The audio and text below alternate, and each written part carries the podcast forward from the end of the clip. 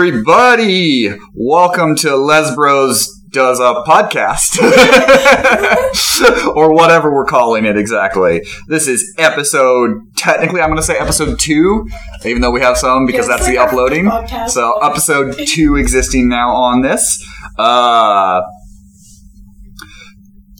Oof. Yeah. Double checking a couple of things here as I'm getting things normalized on it. Figuring things out. Ah, yeah, yeah. Yep. All right. Anyway, ah, how are you doing today, Kristina?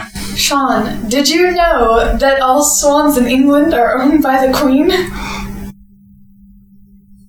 Protect your swans, people. Yeah, Else the queen might come and get them. If, it, if there's an unknown swan in open waters in England or Wales, it is the Queen's property. Are you a swan in unknown Queenland? No. Um, oops. Uh, this started in medieval times, though, because uh, swans were like a delicacy meant for the wealthy to eat. So it was to keep peasants from uh, uh, eating swans. Have you ever eaten a swan, Kristina? I haven't, and I don't think I want to. I've had goose before, so I don't think I want to try had that either. It was, it's it's drier. It, it's not bad. Like goose isn't, you know.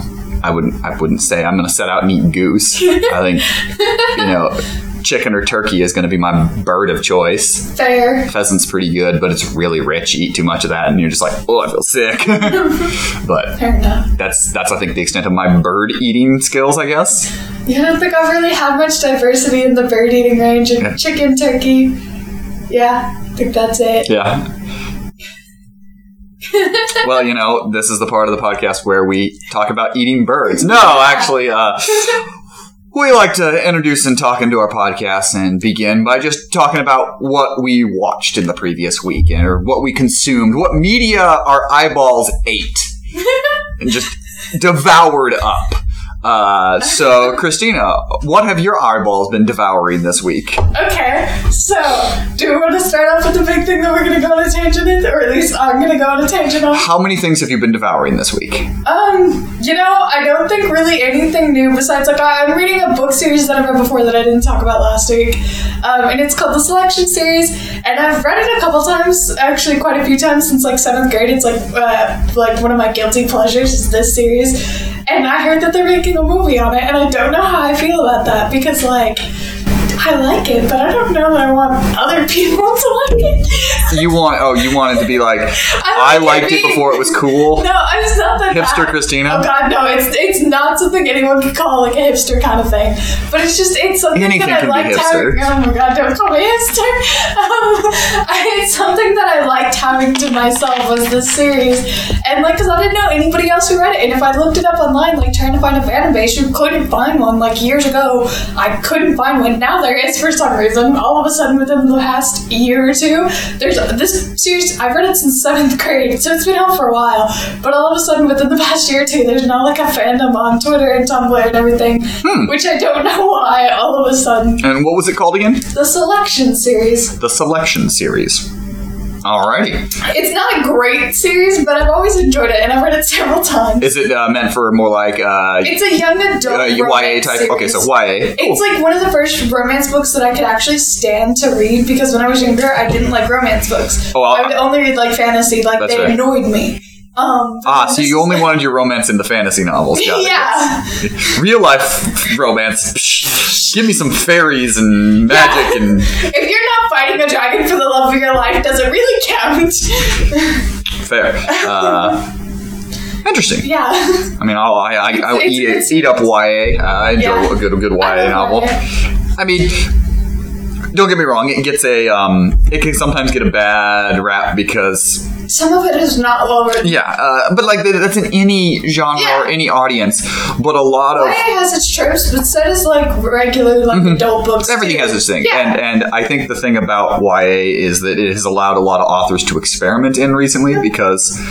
I say recently, I mean you know twenty plus years, you know, Right. you know, uh, but you see a lot more of differentiation uh, from what was normal in a lot of novels. So I can see a lot more gay characters in YA than I can in like other books. that's fair.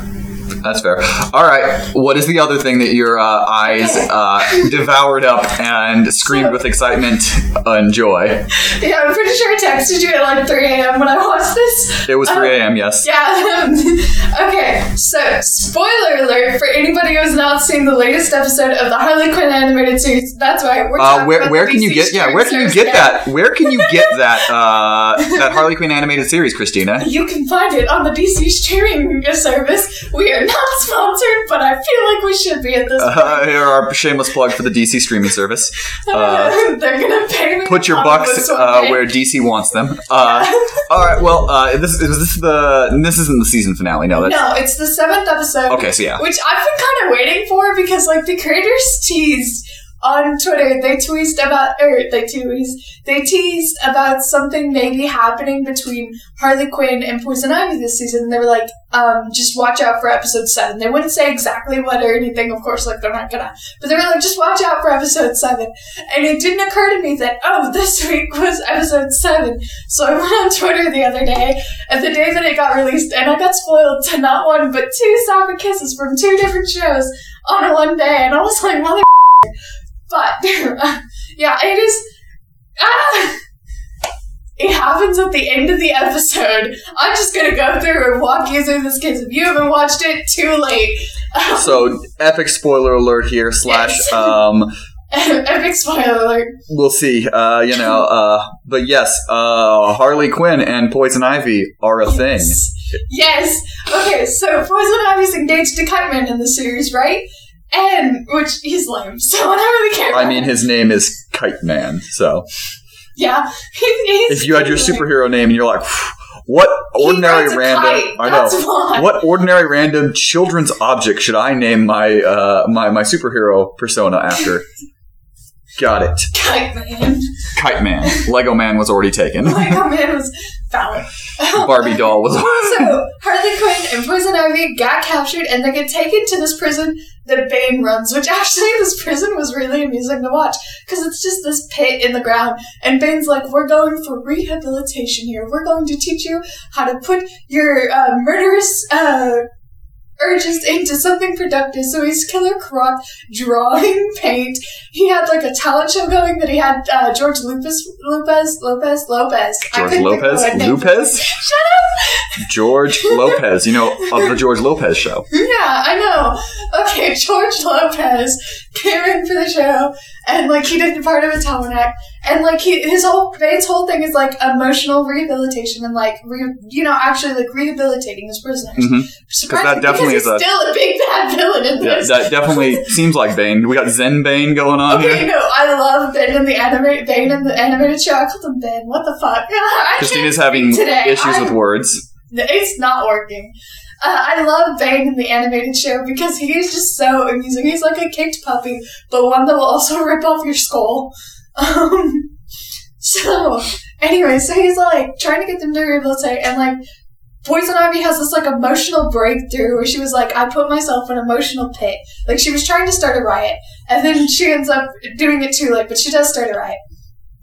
And she was like, I put myself in this emotional pit. And when I finally got out of it, you know, I got a best friend, I got a fiance, you know, I'm connecting with people. She was like, when I finally got out of it, I got put in an actual pit. And then, like, she gets everyone to riot. And so they start, like, building things up. And Poison Ivy and Harley Quinn are escaping, right? They're, like, going through the air on uh, tendrils of a root of a plant. And then Bane grabs hold of Harley Quinn's foot. And he's like, you have to, what was he telling her? Um, you have to keep running, Harley. You have to be willing to do stuff from love, for love, for the people that you love. You have to be willing to, um, not just run from all of your problems and everything. So she looks That's up at tough for Poison Harley Ivy- Quinn. Yeah. She looks up at Poison Ivy and she was like, you know what, you're right. And she looks up at Poison Ivy and she's like, I love you, Ivy.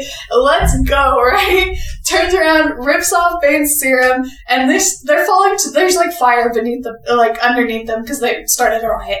And so they're like falling to their deaths and uh, Poison Ivy comes through, grabs Harley, they go back up, so like saved her. Harley tried to sacrifice herself for Ivy, and then Ivy saved her, and then they get above the pit, they kiss, And then the episode ends. Her Ivy is still engaged. There's stuff that needs to be discussed with these characters, and I'm so mad that I have to wait four more days to see what happens next. And in four more days, where are you going to watch this at? the DC streaming service. Shameless plug for no reason. yeah, they're not even sponsoring us, and we're just like plugging. Uh, it's a funny thing. Uh, One day they will pay me in comic. well, you know, seven episodes. You still thinking this is uh, the best interpretation of Harley Quinn? Yeah, I really enjoyed this interpretation of Harley Quinn. It's a lot of fun. I, I love seeing all the influence. I think I we talked about this last time. I think I love seeing all the influence of uh, Harley without Joker by her Mhm. side, like Birds of Prey, uh, Harley Quinn, and it's not like they're just leaving him behind because we do see, you know, he is a big part of her story, so we do see her trying to get past that and get over that in both of those Mhm. um, medias, and I love that, and I I just love seeing her story progress without him. I mean, uh, as far as Harley Quinn goes, I mean, she's not a long running character. No. I mean, she was created uh, for the animated series back in the day. Uh, and so uh, For Joker, yes. she hasn't had uh, the course run that a lot of other Batman villains have had. So this is kind of the, you know, usually you have. Usually you have a villain or a comic book character and they go 15, 20 years, they're basically the same. And then Right. you start to see, oh wow, we've had this character. And I think we've hit that for first, uh, time where we see her character be different for the first time really in a long time. And I, I- you know, for all of its faults in a lot of ways, um, Suicide Squad did a good job of bringing her back to the forefront. Not that like she wasn't, but that was something that like that did bring her back out. They're like, oh Right. right, and and being that Harley Quinn was one of the more popular characters from that movie, Oh. uh, brought it back out. I mean, she was also big in the Injustice games. I remember playing uh, Harley in the Injustice game, so like, it's not like she was gone or anything like that. But Right. uh, sometimes good things come from something bad. Uh, and we've gotten a Harley Quinn renaissance, really, in, in, in a lot of different ways. So that's cool. Uh, check it out, everybody, on the DC Yeah. streaming services. Uh, Get them to sponsor us, please. Kristina literally begs DC um, as we uh, hopefully continues it. It's going to be a good, uh, hopefully a good finish to this series, this season of uh, the so. show. Uh, hopefully, we come back next week and Kristina is just as excited about episode eight as she was about episode seven. yeah, we'll see if I text Shawn at 3 a.m. again. Um, Harley Quinn, it probably will. It'll either be an anger or happiness. Yeah, it will. We'll see how they handle this. Because that's one thing is that at the end, since it was at the end of the episode, is we have literally no idea how they were how they're going to handle this. And I think it gets tricky just because you know Ivy's engaged, and they've had this whole build up with her character, and like we've seen her, you know, get closer to people, and like okay, the thing about Kite Man though is like even though they're engaged, it still seems like sometimes she can't even stand him. So I'm just like wondering. I'm like, okay, I don't quite see the push here. But you know, it's just I guess for character build, even though she doesn't seem you would think if they're gonna be like, Oh yeah, she's actually growing closer to people, look at her, she's engaged. You think she'd be like, Oh yeah, I actually love my fiance, not like this is a dude that I can kinda stand. Um But it might be something where she's repressing feelings for someone it else in it, it could in be, the form of uh, This could be her beard. following into the norms. Yeah. Yeah. Uh, so, but yeah, Harley Quinn animated series. Yeah. Kristina highly recommends. I really do. Uh, anything else that you were uh, media chowing down on this week? Uh, Kristina just died. Uh, so, good news is, thanks for watching. Thanks for watching. Um, let me see. I've also just been re-consuming media this week. Uh, so I started rewatching Sword Art Online, which I love this series. Um, Season one's not bad. Yeah. Season one's not bad. Uh, the problem. The rest of the, the once it gets out of Sword Art Online, it gets kind of weird, but I still really enjoy it. Like the rest of the seasons, they're not quite as good, but I still, I just like Kirito and I like Asuna, and they're a cute couple, and I like seeing them mesh, and I like Kirito's way OP. Don't get me wrong. Like I, I hear a lot of complaints about that, and people are like, "Well, Kirito's OP," and I'm like, "Yeah, but look at like the protagonist of like any other anime. They Oh, yeah. all are." I don't get what, why we're upset about Kirito, but sure, he is. my problem with Sword Art Online is not that it's necessarily bad. I think a lot of it is is decent you know middle of the road anime. The problem I have is a lot. Of, it got it got hyped up as this amazing, great thing, and I'm like, but there's so many things that came before it that are better at doing what it did. Dot Hack, for example, is way better at doing the whole story in the video game world. Uh. Dot Hack actually had Dot Hack beat a lot of things to shared universes, uh, as it had a TV show, a special, a manga, and video games that all tied around each other. And you, if you played them all, you got the whole, did all of them the whole story, Yeah. uh, and things like that. So, uh, Sword Art, Sword Art Online is a lot of, um, it's a lot of the outside. It looks pretty, a lot of it, but there's not a lot of depth to the show Yeah. compared to again things like Dot Hack that are a lot deeper. But sort of, there's nothing wrong. I like It's Art Online. enjoyable. It's a fun, it's a fun little show to sit down and watch and not think too much about, you know, and not have to worry about turning your brain on too much, which sometimes you need. Like I Uh, said, I've been re-consuming. it's a good thing to put on- That is what I'm doing. it's a good thing to do in the background. So yeah, uh, so glad you're you're enjoying some anime, Yeah. Kristina. I'm, I, I heavily approve. It's like one of two animes that I've really ever watched. Well, we'll get you to watch more. Uh, Don't worry. Well, yeah, well, eventually Shawn's gonna get it. Um, when I have the brain space, I'll probably start that Hunter Hunter thing you've been talking Yeah, I would I would have I would highly recommend it because I need to talk to more people about Hunter Hunter. Okay. Because that is what I consumed this week. I finished all 148 episodes Damn. in basically because I started it basically last week, uh, the previous week before last podcast, and I went all the way 148 episodes.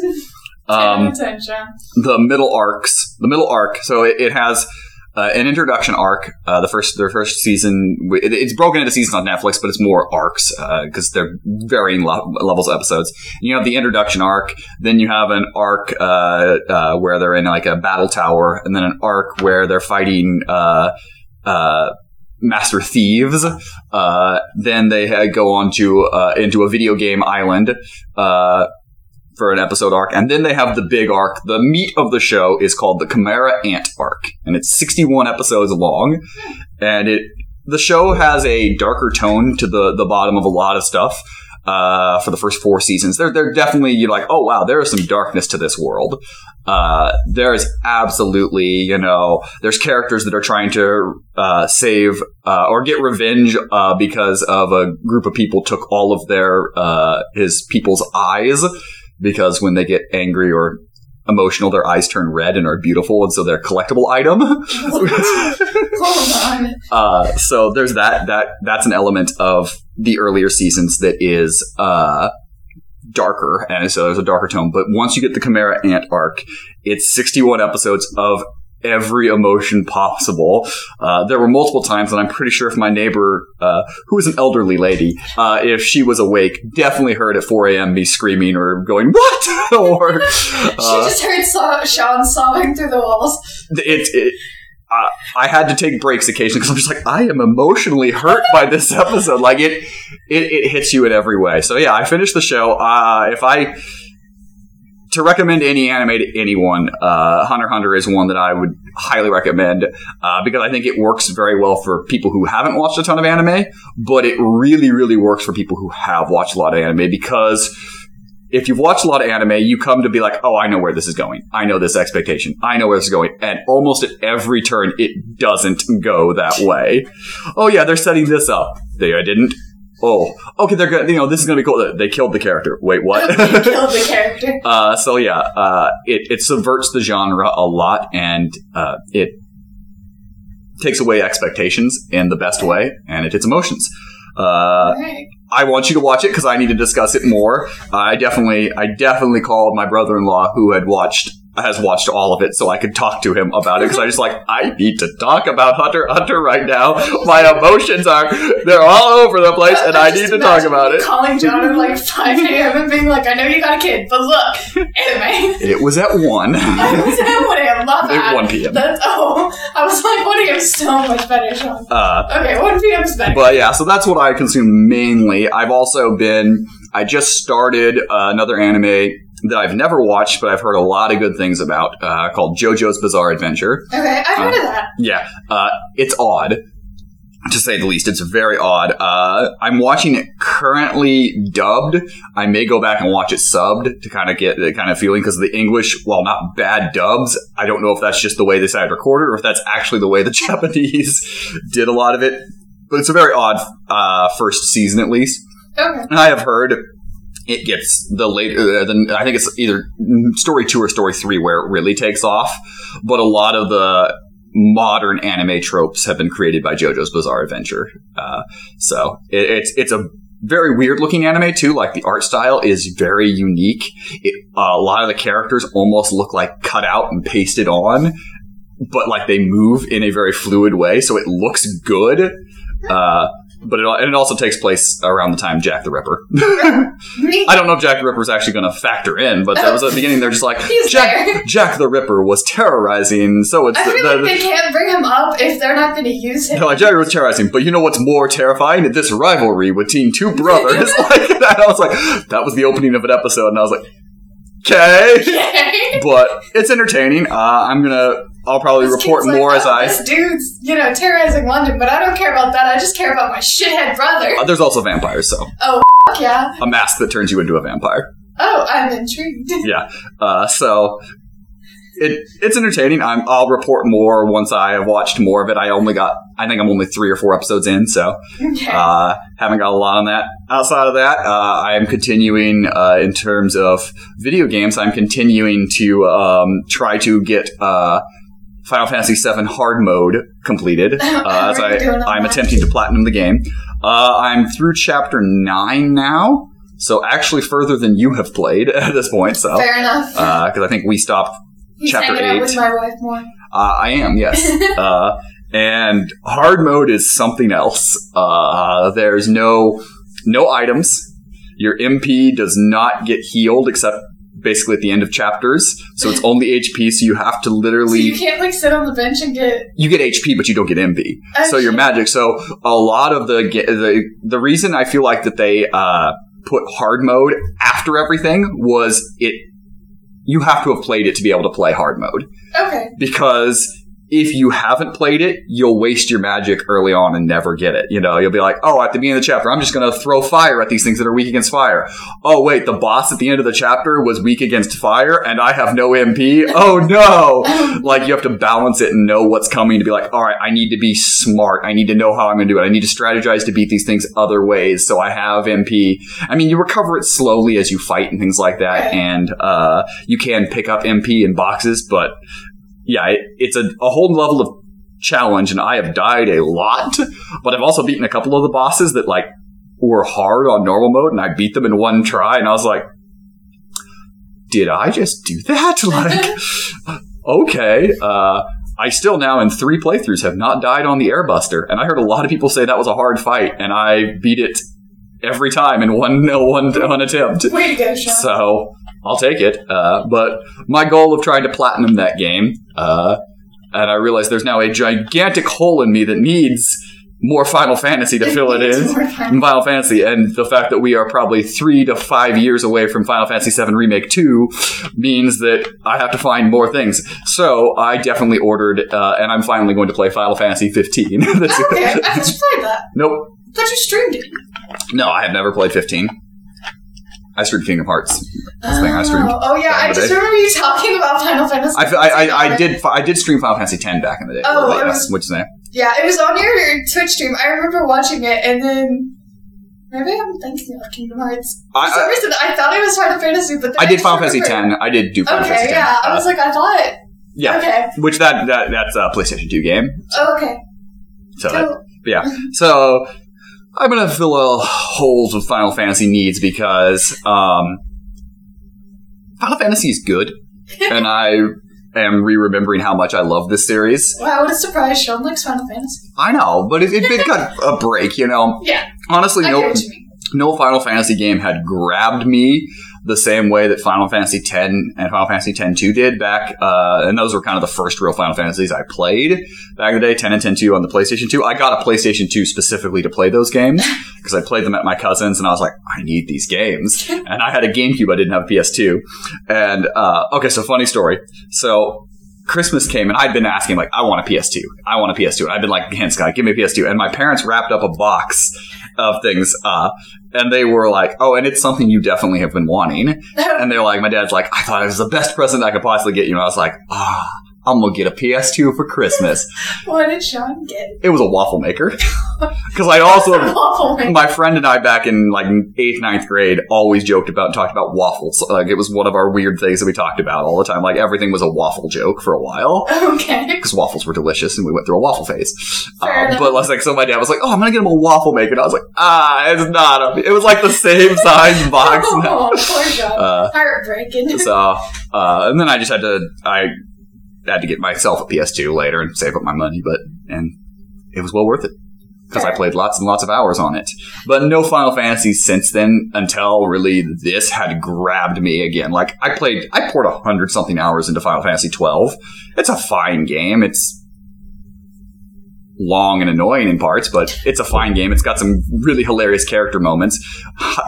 Kind of why I uh, was hoping we would play that on the stream because I just Oh. want you to see some of the character moments Alright, fair enough. uh, that are really funny. I like how Sean's like it's long and annoying, but I feel like for hundred hours. If I get if it if video game pisses me off, I legit just stop. I have not finished Tomb Raider because it is long and hard, and I'm not good at video games, so I have not finished Tomb Raider. It takes a while for me to give up on something, but like I had to, I had to beat it. Like I, I get so frustrated when it comes to video games though. Like any other kind of media, if I get annoyed by it, I'll, I'll give it a break for a second and then I'll come back to it. But video games, they just, I get so frustrated. I'm just not good I- at them and it pisses me off. I uh, Final Fantasy twelve is a is a fun game. I'm not going to say it's a, it's not it's not what a lot of the other ones were, and the battle system was still being refined. Um, and it can be it's it's not exceptionally hard unless you're playing the international version. Then you have some of the hardest bosses that have ever been created in Final Fantasy. Uh, in the international version, there's like a secret boss at the end that you can unlock that basically brings back all the bosses, the hard bosses, and puts them in arena, and you have to fight them all at once, and they're all like high leveled up, and it's Oh, like, oh, neat. Uh, but it's a fine game, so uh, it's got a beautiful world, and part of it was getting to explore this ginormous world that was bigger than anything that, uh, uh, at least anything in 3D that you'd seen Final Fantasy wise, uh, and wandering around. Uh, but you just, it's hard to fo- really like the main character Vaan. He's just, he's just not the most likable dude. Uh, and even the love interest, interest Princess Ashe is not like she's fine, but you know there, there's some good. There's a there's a there's a pirate named Balthier. He's cool with his Oh, cool. uh, with his partner uh, Fran.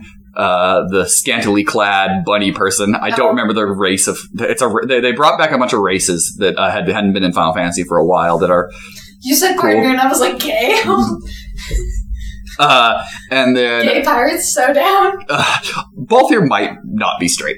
Okay. there are hints, especially early 2000s hints to, you know, uh, I mean, obviously anyone in media that had earrings had to be gay, you know, and that was thing. So there's a, both your sexuality has always been a question. So, Okay. uh, and then my favorite, my favorite is. Vaan's best friend, Penelo, Penelo, Penelo. She's, she's the, I, I can't remember if she was a mechanic or something along that, that but she was, she was there, but it's, it's interesting characters. This tangent onto Final Fantasy 12 is, you know, it's a fun game, not a great game. And then Final Fantasy 13, I was super hyped for. Like, you don't understand how hyped I was for it. The trailers dropped. I was like, oh my gosh. They're bringing the, the main lady lead is Lightning. She wields a gunblade. The first time a gunblade's been used since Final Fantasy VIII. I was like, this is going to be amazing. The story looks epic. And then you got the game, and you're like, it's beautiful. The customization is really fun. You get about 20 hours here, and like, wow, I've customized everything. Wow, okay. Uh, all right, well, when am I going to get to explore the world? They promised us exploring the world. Oh, I'm never really going to truly get to explore the world? Like, it's all connected, it's there because they released the game before they finished it. oh shit.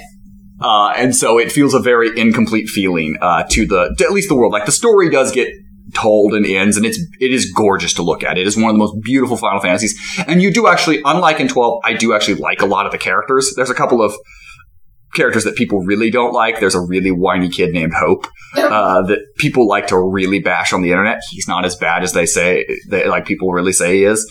Uh, there's a guy who has a chocobo chick in his hair, uh, which uh, that's I don't remember his name. I don't remember any of the characters' names outside of Snow and Lightning.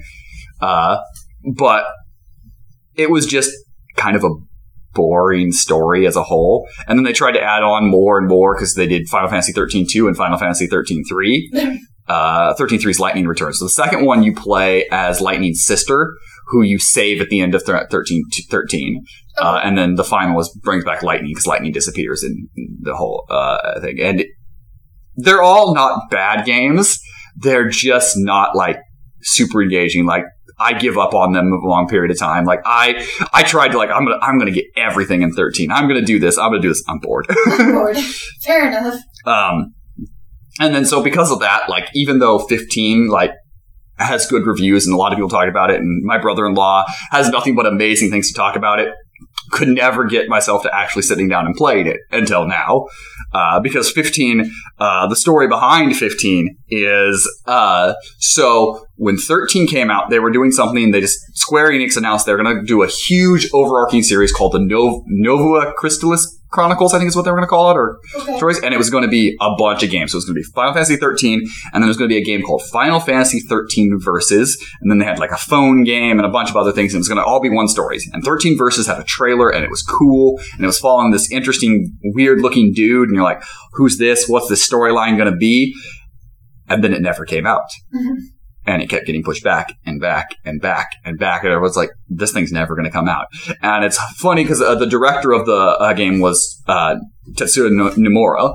Uh, and he was going to get to do like a, it was really, he'd done Final Fantasies, obviously Final Fantasy 7. He did, Right. he's done the remake. So he'd obviously been a part of it, but it'd been a while since he'd really, really worked on a lot of the Final Fantasy. He'd been doing Kingdom Hearts games. Right. And he was really excited he was going to be doing this game about this big Chronicles and he, he was going to do a lot of his big ideas and it never got made. And a lot of the coding and stuff and things like that became Final Fantasy 15. So a lot of the characters and things like that, but the story, because Nomura had nothing to do with 15, none of his story got moved onto it. Oh. So interesting enough, in the DLC of Kingdom Hearts 3, and Kingdom Hearts 3 specifically, uh, in, in, when you go into Toy Story Land, you, uh, they, they're like, they think Sora's from a video game. Very meta because, you know, Sora is from a video game. Right. But they think it's a video game and they, uh, they run into this character, uh, and immediately you're like, Hey, is, is that the guy from 13 Versus? Uh, uh, in this game called Vern, Verum Rex. And in the DLC, you actually, after you beat all the bosses, you actually fight him at the end. You actually fight the, this character at the end, uh, voiced by Cole Sprouse, by the way. Um, and uh, at the end, then there's a little trailer, and it's the 13 Versus trailer with him, and there's some Kingdom Hearts character. And so everyone's speculating if 13 Versus is going to be somehow Kingdom Hearts 4 and 13 Versus story have now merged together. Huh. So Interesting. I'm giving Kristina a huge Final Fantasy lesson here. Overarching Final Fantasy lesson from the question of what was I consuming this week? Final Fantasy VII Remake. okay. Before we move on from the like media uh, part of our show, I want to talk about something that was dropped this week that I haven't watched yet because I'm not emotionally prepared for it, but it's a big deal. Um, She-Ra season five, hmm and let me tell you why this is a big deal. Spoilers ahead if you haven't watched season five yet. Again, like I said, I was spoiled to two sapphic kisses in one day because Harley Quinn and She-Ra season five dropped on the same day, and then like immediately spoils spoilers like flooded my feed.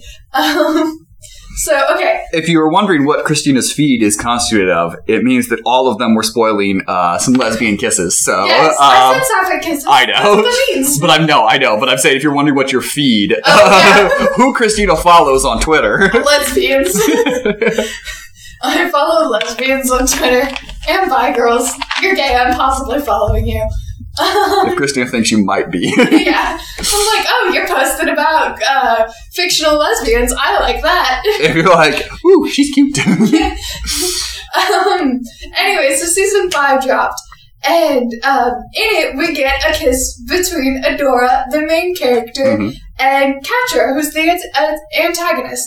And it's been like a slow build up, and you can kind of see where it's going throughout this. And it was like, the real question was, I think I stopped somewhere. I honestly don't think I got onto season four because I like I was just whenever season four came out, it was in a time where I wasn't consuming any media at all, and so I like just kind of forgot that it came out. So I don't think I ever caught up to it.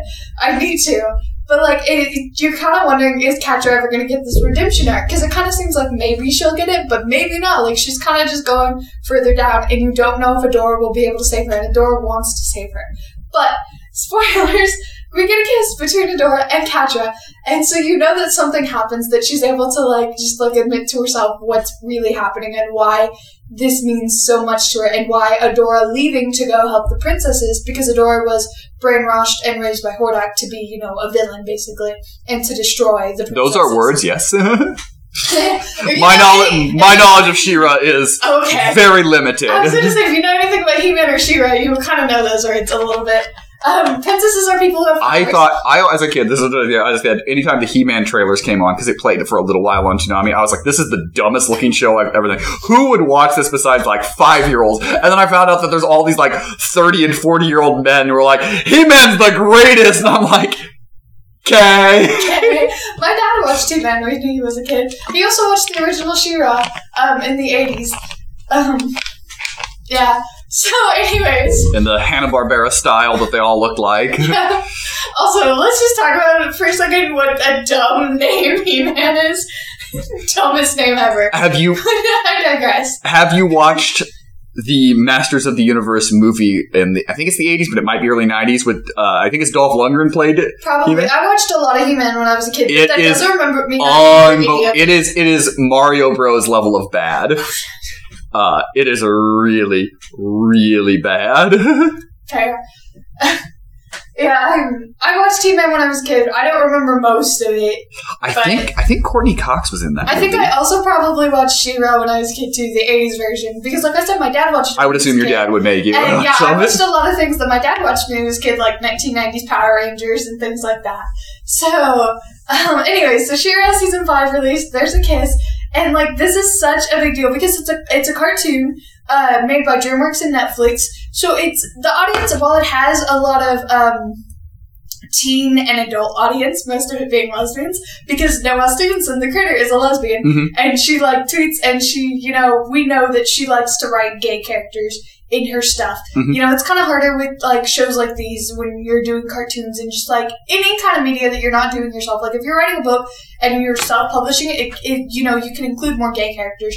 But anything that you're relying on someone else for backup, it's really hard to get gay characters included sometimes. And we've seen this like in Adventure Time because um, originally in the comics, like before the show was over, like in the first season or something, they talked about Marceline and uh, Princess Bubblegum and how they wanted them to be a couple in the comics and how they were maybe a past couple in the comics. I don't know. I haven't really gotten too much into it. You But should. it took a I- I'll say this for the same second time in a week, Kristina. You should really watch Adventure Time. It is so up your alley. Okay, I will. I, I yeah, I don't know. Why I think it's all on Hulu now. All of it's I'm on pretty Hulu. sure I it think. is. Um, I just I don't know when it first came out, I just wasn't into it. It is. It is- so up your seem up my alley. alley. It is e- from the beginning to the end. It, it- whether it's the episodes where you've got the fan fiction, where instead of uh, uh, Finn and Jake, it's Fiona and Cake, Oh, where it's the female Jake. yeah, I've seen the Bint episodes. That where basically they're Ice King story because he wants them to come to life because he's Fair. Um, but yeah, like they had to fight for that to happen, and so we've just been kind of waiting to see if you know we actually get any like explicit gay characters. We've had like a couple of background. What was that word? characters. I can't say that word. explicit. Yes, I, I've never been able to say that word. It's so hard for me. Explicit. Uh, which our, our videos and podcasts have been are marked E for explicit. Shut up.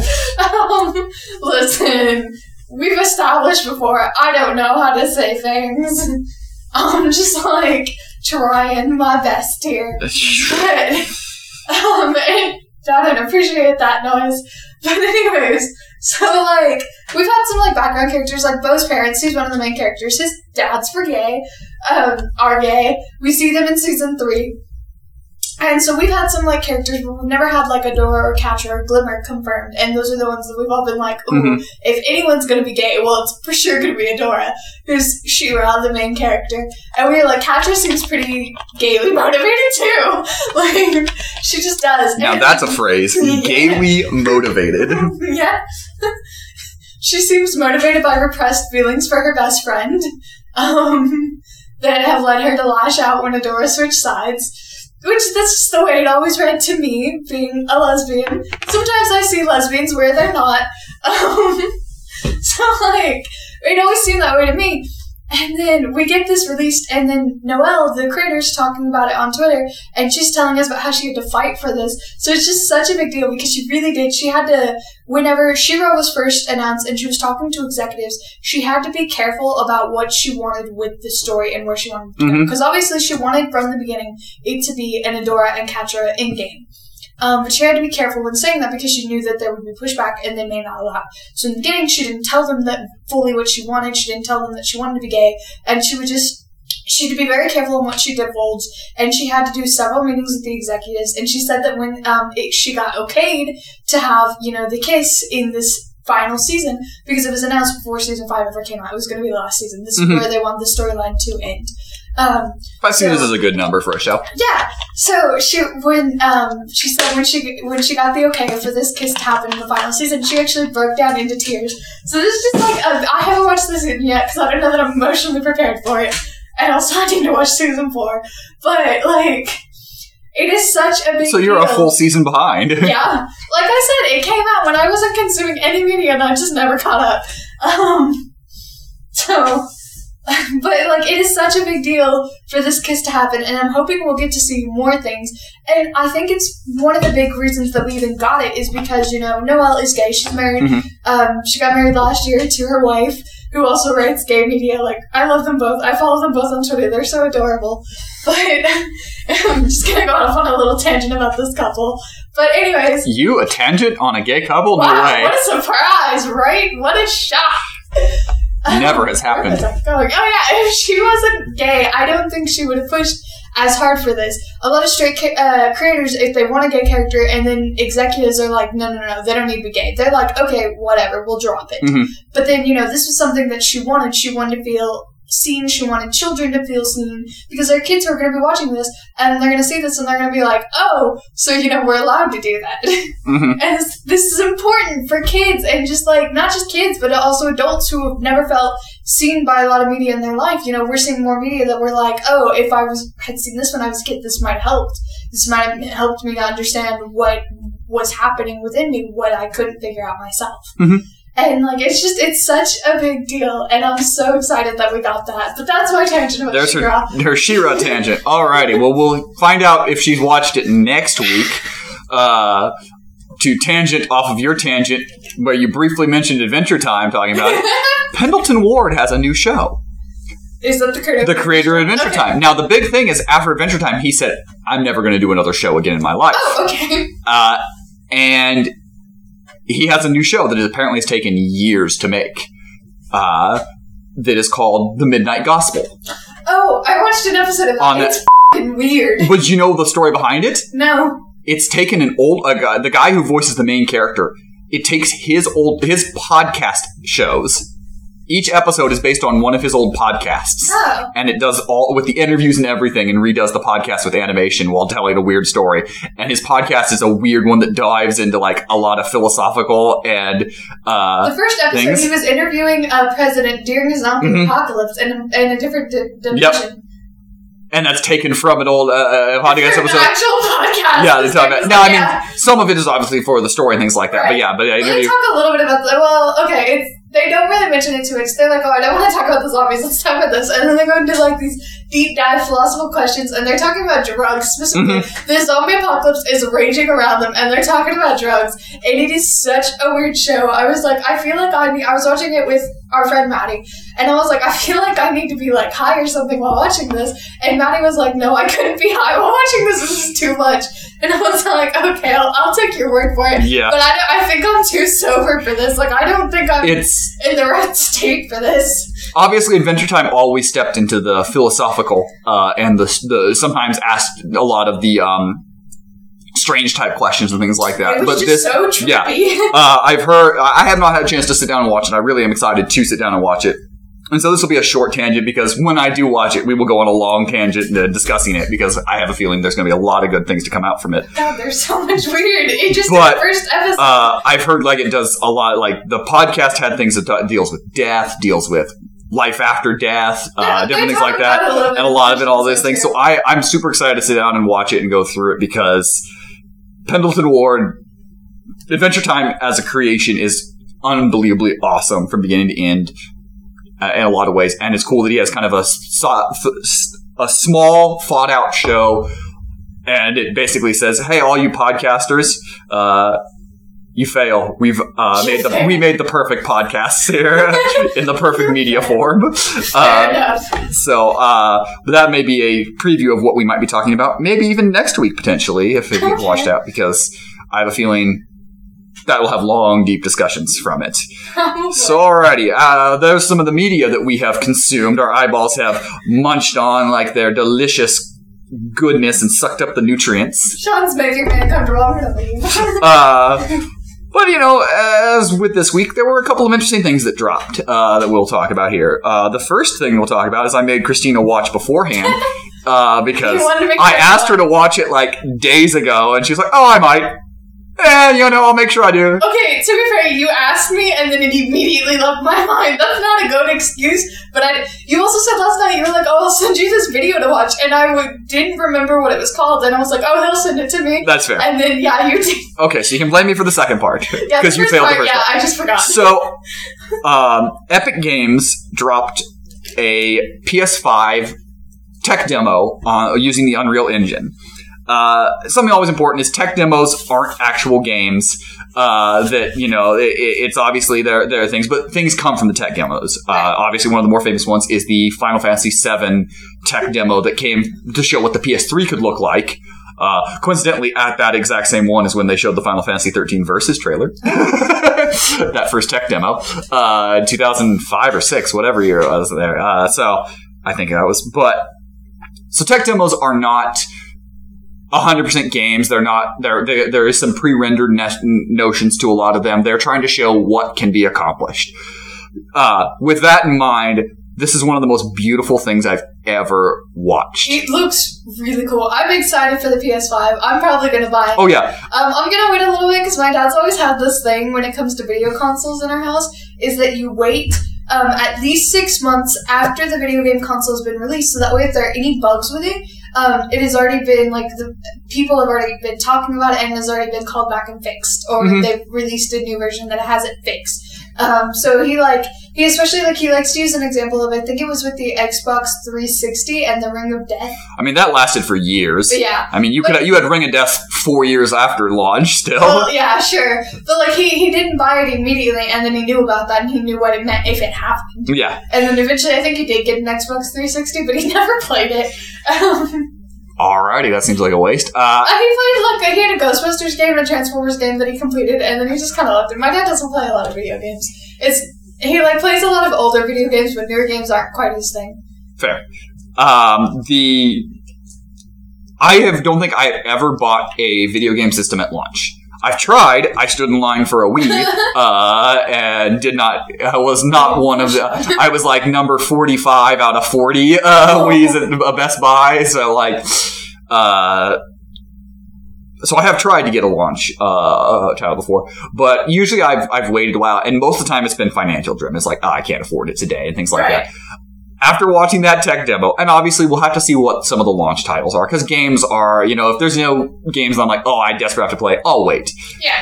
But after watching that, I go, I want this day one. Like, I want this system day one, and especially with the backwards compatibility, uh, the possibility of playing games that I already have, things like that, and what they're working with, I am fully on board uh, with playing and getting a PS5 day one launch, which potentially is this holiday season. Wow. There were rumors it was going to be October. Uh, Sony, I know, said no, uh, that that's not true. Uh, so I think the goal is this holiday season. Maybe with the pandemic, that might be Might be pushed pushed back. back. There might be different things on it.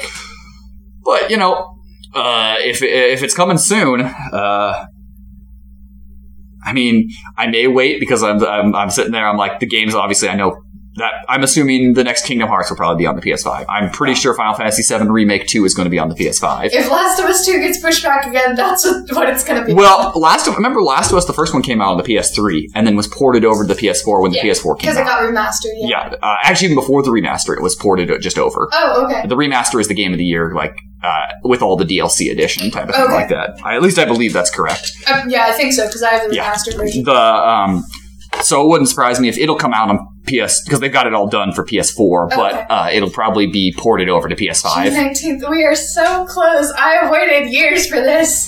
I'm so excited for The Last of Us 2.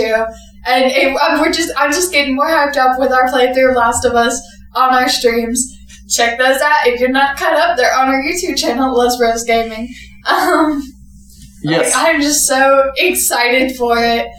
Also, I, we didn't mention it during the stream last night when we were playing, but I managed to fight the bloater without dying once. That's normally a pretty hard part for me. Congrats, Kristina. Yeah, Way I. I, I died in some of the easiest parts, but I fought the bloater and didn't die. Congrats. Good job. Uh, but yeah, so with that tech demo and uh, just all those sort of things, I was like, you know what? I'm actually potentially on board buying a system at launch. Fair. So I, I want to see what games are going to be released Yeah. for. Like, I'm ready. games is going to be a big thing, and usually the driving force of why I end up getting a system is because I want a certain game. Right. I want uh, uh, for me actually one of the driving forces for uh, getting my PS4 when I did uh, was that Kingdom Hearts 2.8 was coming out, and it had the it had the small little demo, the setup in the Unreal Engine, uh, and uh, the Dream Drop Distance. It was not much, but I was like, it's only PS4, it's not on PS3. No, must have it all. Uh, so usually a game drives me to get it and things like that. So, but yeah, that was one of the cool things. The other interesting story that dropped this week is near and dear to Kristina's heart. Uh, as we transition to film, uh, they are planning at Disney to make a live action remake of the movie Atlantis. One of my favorite movies. I've loved this movie since I was a kid. We've had long discussions at the movie theater at night about this movie. Shawn's not quite as big into it as I. I actually- I love it. I can tell you on one hand how many times I've watched this movie. Once. I was 11. I have not, wa- or 12. 11 or 12. I haven't watched it since because I watched that movie and I go, that was boring. Oh, Like, I did not care about that movie one bit. I, I can see that there is a large fan base in there and of, uh, the thing I would say, of Disney doing all these live action remakes, these are the type of ones they should be remaking. Okay. The ones that are, are not as big, not as popular, that you can have more freedom, that fans are going to be, you're going to have less people that are up in arms if you make changes, that you can do little things. You don't have to do a shot for shot remake. That's why Jungle Book was so, is one of the best, uh, remakes. it. Oh, the, it's really good. I heard it was. It's really- was my, It's It's really good. It's gorgeous. It's really good. Uh, it basically just it takes the Jungle Book, but it does it actually does a more interesting story than the animated ever did. okay. Uh, the book is really boring. If anyone's ever read the Jungle Book book, it is really boring. I I couldn't really get through it. and I had to read it as like a fifth or sixth grader, and I was like, "This is boring. Where's the singing bears?" Where's the singing bears? um, but that's the type of movies, the ones that you can have some more Oh, freedom doing, sure. uh, because I don't need to see another shot for shot remake like Lion King. I don't need to see a shot for shot remake My thing like is, if you're and the gonna do Beast. a live action remake or a reboot or anything, I want to see something new. Mhm. And that's why people get really mad about remakes when they change things. And I'm like, okay, that's kind of the point though, because I Mm-hmm. don't want to see like I view remakes and reboots and shit like it's fan fiction. It is a new person's take on something that they loved. You know, all of the Star Treks, all of the new Star Treks, all of the new Star Wars, they're all fan fiction. They're a new take on something that somebody loved, like when they were a kid. So that's the way I've always viewed it. And if I'm gonna watch a reboot, I don't want to see, you know, shot for shot what happened last time. I Mhm. want to see something new. Charlie's Angels. You know, it was very similar to the old one, sure, but it, I had fun watching it, and like it wasn't, you know, the same exact thing. It's a different story. see- It's a yeah, very it's a different story. different story, and I didn't see um like they had new people, and like that's always one of the things that gets me is they like they're rebooting, but you know who's not the main character? Old actor, and I'm like, yeah, that's kind That's of the kind of point. the point. Well, I mean, so like, yeah, okay, sure. This old actor was good in that that movie, but like, the whole point is to bring something new and give new people a chance. the internet got set ablaze briefly. I say briefly, but it, it was announced that they're trying to remake Scarface.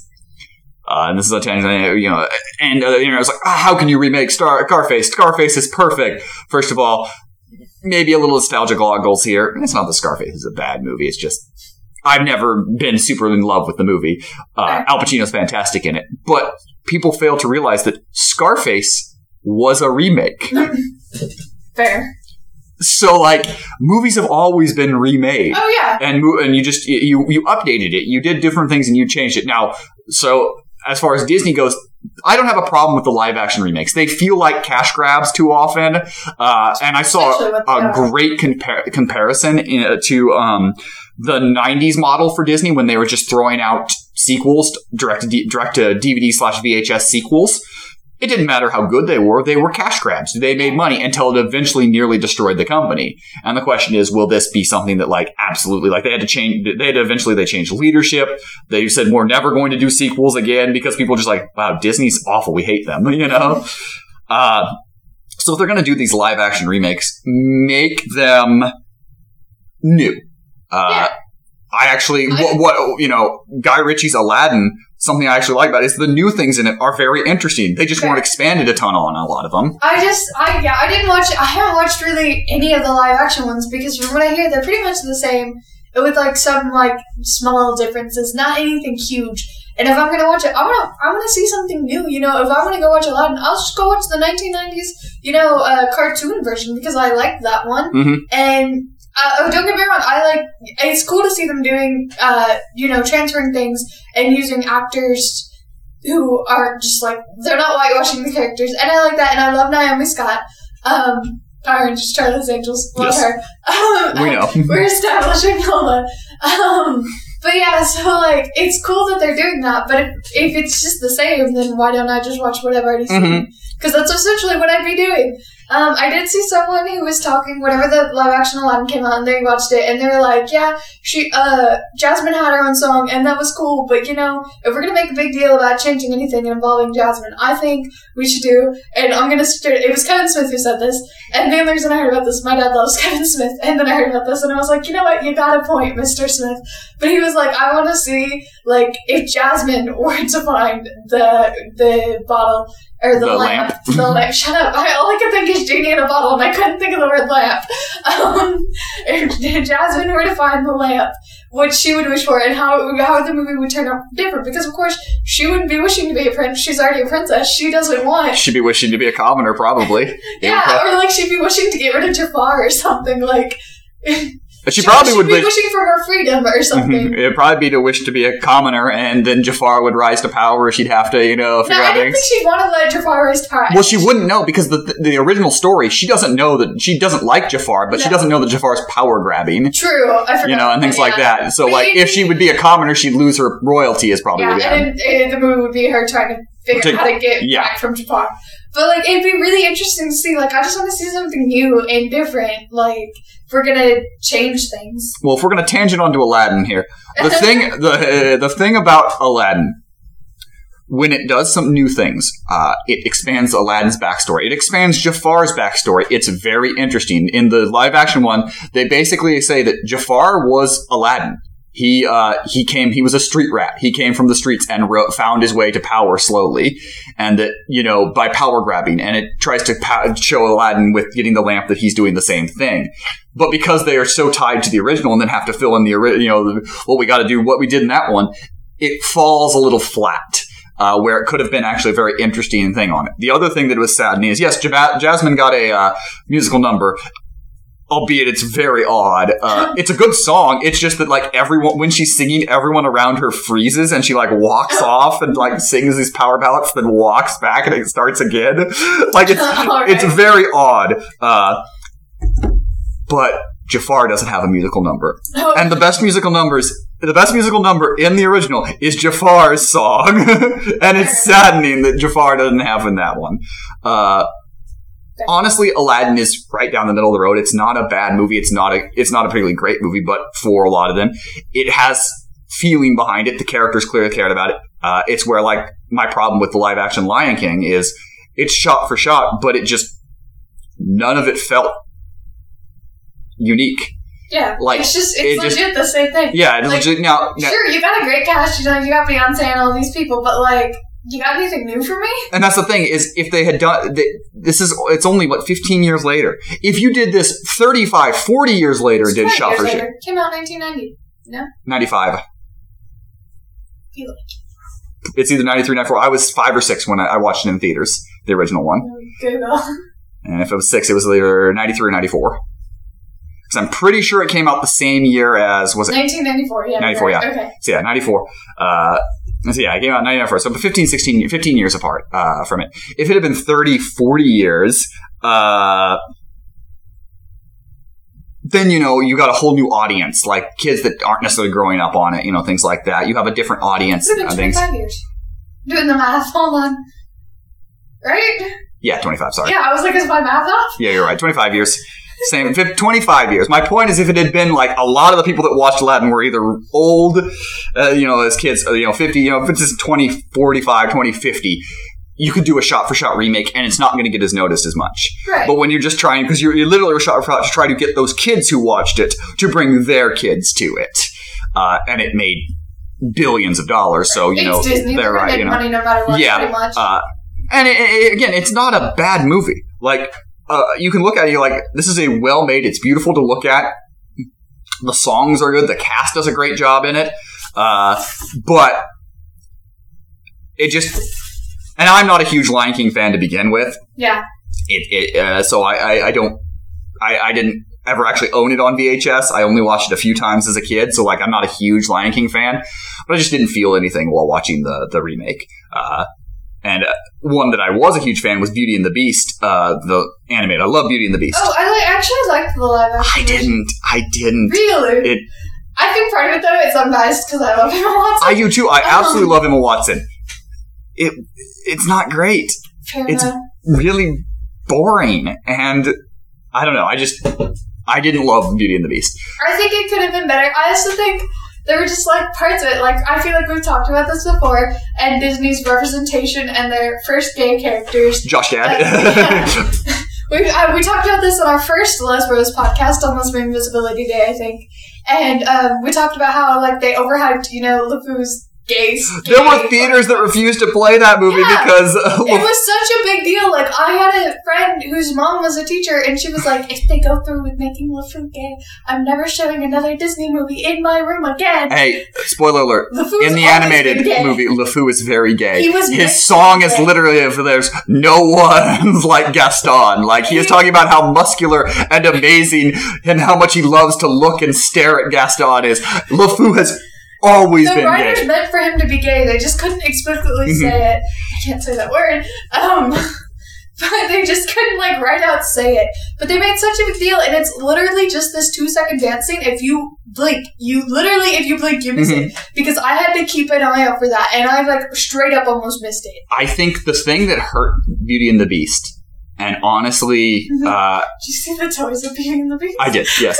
I think the biggest thing that hurt Beauty and the Beast was stylistically they tried some new things with how they looked. And think I don't think uh, uh, the realism was fine. I, I I didn't love the look of a lot of the things, but what they added new was boring, Yeah. and that's the problem. fair. Is they didn't it didn't enhance stories in any way. It didn't make me care for the characters anymore. Like at least to say with Aladdin, I was very interested, even though the stuff they added new was sloppily done and not great. I was interested in it, and so where I think Beauty and the Beast is actually probably a better made movie than Aladdin.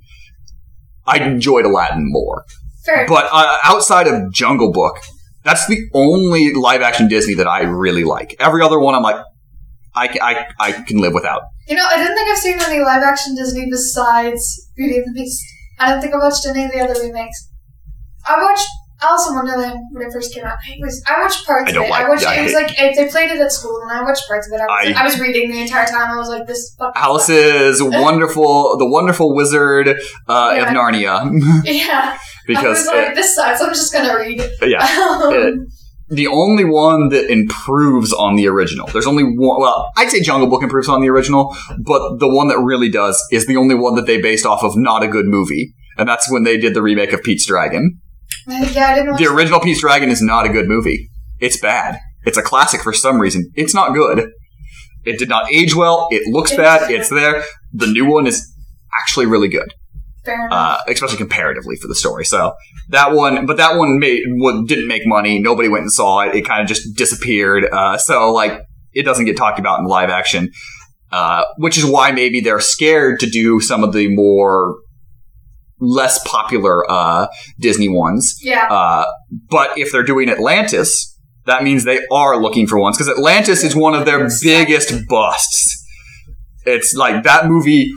Th- There's a reason they only. I think they only made one more animated one after Atlantis, I've only seen and I be- oh, no, only one more animated Oh, Disney okay. besides Princess of the Frog later on, and I believe Treasure Planet was their final hurrah before, and that also was a big Yeah, bust. it didn't do well either. Both those movies Th- did those not do well, and they were like, nope. We're, and that's when Disney said we're done with 2D. Because that was kind of their section where there was like it was around the same time as Lilo and Stitch, and they were having the, a lot of their studios were changing over to 3D, but they still had this one studio that was doing 2D, and because everyone else was going to 3D, they were like, just do what you want. So they created these like they still of course had to abide by Disney a little bit, but they created all these like weird kind of Mhm. more out there stuff than what they had been doing because you know this was probably going to be their last chance to do it with 2D. So that's where we got like Lilo and Stitch and um, Atlantis and Treasure Planet. They all came from this one studio that was their last studio to do 2D. You were probably either too young or not existing yet to remember Lilo and Stitch marketing. No, I So you know what was um, the Lilo and Stitch marketing was? no. Stitch running through other Disney movies. Oh, fantastic! So that, that that was the marketing that like you know you were in Beauty and the Beast and Stitch was running around. You were in like this and Stitch. So Lilo was nowhere to be seen in the marketing. So the movie comes out, and you're like, huh? uh, which is a good movie. I love that movie. I I think the live action remix is not a bad thing. I just think they need to be smart with it and actually remaking Atlantis seems like a smart move Yeah, Because I think it can be good. I think they just they gotta not make it too. They gotta try not to change. I'm all for changing things, but I feel like this could be part where they change some of the characters in a worse way. Because the thing about Milo that I, I've always I've loved this movie. Part of it because I relate to Milo. He's just he's this like gangly little weird dude who wears glasses and has an interest that no one cares about and nobody wants to hear him talk. I related to him as a kid. Still kind of do. nobody likes to hear Kristina talk. Yeah. Sometimes I just talk to hear myself talk because no one else will listen. Um, I I will straight up admit it. Sometimes people don't listen. That's not going to stop me. Huh? What'd you say? That's why we do podcasts. Uh, um, I related to Milo, but I feel like they might try and make him, if they try and change anything, I feel like they might try and make him cool, and I don't think they should try and make him cool. Milo's cool because he's a weird little dude who's just doing his thing. If they try and make him seem cool or anything, then that's gonna be an issue. Like, you know how they're talking about Tom Holland playing uh, Milo is, you know, Tom Holland's getting popular. He, it, Peter Parker's kind of a nerd. Yes, I get that. But like otherwise, I feel like as Tom Holland progresses, he's probably going to be playing more cooler characters. And Milo's not meant to be cool in any means. He's like this wimpy little dude who can barely hold his own like box lunch. You know, he's like weak and weird. Kristina doesn't want to admit that Milo is ripped. I've shown her pictures. Milo is I'm buff. not showing pictures. I looked up Milo there- is not buff. I remember his skin. Yes, color. everyone is scrawny in that movie. It's a stylized. The dude has defined muscles. Milo is ripped. Milo is go- is not. He's hiding things. He may look skinny, but Milo is Milo's a buff dude. He's not a bodybuilder, but Milo Milo's not me. He's not gangly me. Milo's got some muscle. Milo has worked out. Okay, fair enough. While his studying arms are defined, small as they are. His arms are defined. I'll give you that. uh, but I don't think I'm worried about characters them changing it because I feel like a lot of those. I think the story will definitely be different because there's Yeah. a that's one that they can play around in. My my worry for any of those sort of movies is they'll just go generic. You know that I can I can already plan see the beat for beats. It's going to be Well, that's what I mean with changing characters. Indiana Jones mummy story. You When know. they make things generic, is the characters themselves tend to go generic too. Because part of uniqueness in stories is often characters and characters' growth. Mhm. And so Milo's this weird little kid, and if they make it generic, you know, he's gonna be like a dollar store Nathan Drake Indiana Jones. Yeah, maybe. I don't know. We'll see. Uh, I think I think that it, this is one that they can really make into an actual really good remake. We'll have to see. There's a lot of other Disney remakes that are apparently rumored uh, to be in production. So, like, we may see this in 10 years, you know, it may be a long way down the road. I mean, there's apparently the live action Robin Hood, live, a- they're working on the live action. See, that one's going to be huge. Like, that one is going to, that is, that is the cult I'm classic. they're either gonna make him human or they're gonna do like all cats. Oh, they've already said that it's going to be, it's going to be uh, animals. Like, it already says the Oh, animal this look. is gonna be like cats weird. possibly. I mean, as long if- as- Robin Hood movies. here's the thing about this, and if they, I am too, honestly, Robin Hood. Even if He's he's They've been- Robin Hood is you know a, a public property, so we just there's so many Robin Hood movies, and as much as I joke about how I'd love to see a lesbian Robin Hood, I still would. But even then, if I hear it announced, I might still groan a little bit at first because you know we have so many Robin so many Robin. Hoods, and so many of them have tried to go with the serious. So at least with this, it should be more lighthearted Robin Hood, which is what is needed. Uh, yeah, uh, they they should do. They should be careful with these live action remakes. I feel like, and they should spend l- not trying to force as many out every year, and just kind of pick and choose a little bit while doing At this point, they Disney kind of fights themselves because I believe at one point, um, maybe in 2019, I think it was, they had a point where there were like three different Disney movies out at once, and it was one of their live action ones, a Marvel movie, and either another Marvel movie or a Star Wars movie. Mhm. And at that point, they are fighting themselves for box office and for money. sure. Not really money, but like they are fighting themselves because you know, you know, when people go to the movie theater, some might go for double features, but most of them are just going to pick one and then maybe not go for another one, if even that. So like they end up fighting themselves when they release so many at once. We've got a comment that says Robin Hood Men in Tights is my favorite Robin Hood, and that is the correct answer. There has never Valid. been a better Robin Hood than Men in Tights. Albeit Men in Tights would not exist because it is entirely a parody of the Kevin Costner Robin Hood. So if you didn't have uh, Prince of Thieves, Robin Hood Prince of Thieves, you wouldn't have Men in Tights. Fair. But Men in Tights is the best Robin Hood, uh, in my opinion. Um, I mean, Disney spaces theirs out. I mean, when you've got 10 movies, now it's going to be harder now that they have 20th Century Fox as well, uh, and those sort of things. They But, too many properties at Yes. this point. They, they should not be allowed. but also, as long as they're three weeks apart, your average person, if they haven't watched the movie in the first two weeks of theaters, doesn't go and watch the movie. Like Fair. that's just the. aver- I think it's something like sixty percent of people watch it in the first sixty to seventy percent of people watch it in the first two weeks of a movie. Otherwise, it's not watched on average uh, in theaters. So as long as they space it out that way, they're not as worried about it because they're just looking for opening weekend money. Um, but yeah, I think if they did remakes of, as I said, like Atlantis, I, a Treasure Planet remake wouldn't be bad. When was the last time we had a Treasure Island movie? Was Treasure Planet the last one? Probably. Like, that's actually a fun story that hasn't been explored as often. Uh, I mean, there are obviously plenty of Treasure Island movies as kids uh, around. I mean, Muppet Treasure Island is the best version. And uh, that is the best version of pirates ever in cinema. Fight me, Johnny Depp. Might be Johnny Depp. uh, I love Muppet Treasure Island to death. Fair. Tim Curry is best pirate. Uh, Oh my god, I saw something online. I'm gonna go off for a second. I saw something online, and they were like, Disney needs to release um, a Muppet version of Avengers. And someone was like, would Animal play? Or they were like, I want Kermit as the Hulk. And they were like, would he transform into Animal when he goes to Hulk? And they were like, no. The only visible difference is that he slaps on a pair of angry eyebrows whenever he goes Hulk. Which I would love to see that actually. I mean, I, would, I would enjoy the heck out of that. Animal went Hulk before Hulk in the Uh, yeah, in this, that's you know, the Muppet movie when he gets giant. Muppets. uh, That's a that is a Disney owns the Muppets, and they can't get out of their own way every time they try to make something Muppet related.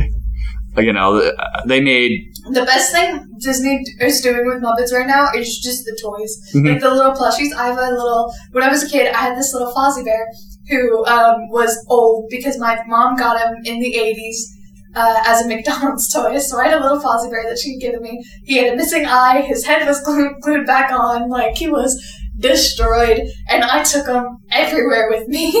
and then I lost them at some point, sadly, when I was like nine, I think. But uh, like they they're coming out with all these like new plushies and they're so cute. And like recently I went and got a Fozzie because I was like my heart Waka Waka. nostalgia. Uh, yeah, they've they've been really bad with Muppet properties. Uh, Yeah. I mean, my daughter watches the Muppet Babies show on on uh, Disney Junior occasionally. She hasn't in a while, but that was one she watched for a while, and it's it's actually decent, you know, whatever it is. Uh, but man, like there was the was it 2011 Muppets movie that was okay, the Jason Segel Muppets uh, movie Fair. that was that was okay. It you know it's funny it's really dumb, uh, and but it's nowhere near the classics. Fair. Uh, and then the sequel is really bad. Muppets Most Wanted is not good. And then they had that Muppet show that briefly was on like ABC that was really weird. That I think only lasted a few episodes, like maybe maybe eight episodes. Which got the you know the Kermit talking to Kermit Yeah. meme and a Oh, couple yeah, of that's I've seen like some gif sets from that, and like I don't, I don't know how that I have an interest in watching, but some of the gif sets crack me up. Like there's one point where they kidnap uh, Jack Black. That's yeah that's Muppet that's Yeah. Muppet movie. Uh, Oh, okay. That's 2011. They kidnapped Jack Black and Yeah. the line is "Okay, and he's like, "Well, you can't just kidnap people." And then he's like, "But Mr. Kermit, I think it was But Mr. Frog, celebrities is not a people. Is not a people. it's funny. That is what Yeah. we quoted that a lot. Yeah, no, that is a that is that. There are some great lines. There's some great moments um, in that movie. The Man or a Muppet song is still one of the best love ball you know ballads ever. uh, where you know Jason Segel and the uh, what was the Muppet's name? The new one in the ah, I can't remember his name. Uh, where they sing whether they're a man or a Muppet. Am I a man or am I a Muppet? And uh, the Muppet, who was technically Jason Segel's brother in this, was when they do like they have a Muppet version of this thing and then a real life, and when he's singing Jim Parsons of Big Bang Theory fame is his uh, his man, and it's singing it. So Fair. like Although, you want to know what the worst Muppet thing to come out in recent years is? Muppet S thing. I should say? Muppet Muppet Most Wanted. No. Happy Time Murders.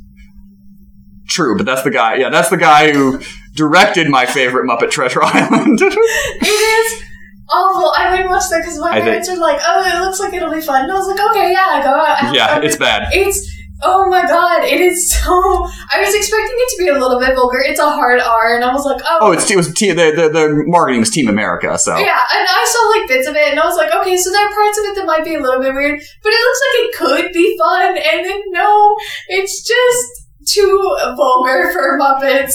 Like how many times we see Muppets come makes me uncomfortable. yeah, It's three. That is too many. yeah. They they wanted to push the R rating. Muppets doing drugs, which is like okay, fine. Whatever. Yeah, it's meant to be. I think the part that makes me most uncomfortable is how many times we see Muppet porn. I do not. I. I do not like it, Sam. I am. So we've learned here today We that Kristina not a fan of Muppet porn. no. Uh, but yeah, the Muppets could use they could use some life. Uh, honestly, once Jim Henson passed away, uh, and that's when you know Disney and Brian Henson worked together, and you know they made some good things. Muppet Treasure Island and Muppet Christmas Carol are both really good. Like Muppet Treasure Island, Tim Curry is a pirate. It's amazing. Muppet Christmas Carol, Michael Caine is singing. What more do I need in my life? Um, and uh, they're both good. So like they did good things. Uh, Muppets from Space is um, well, it's a movie.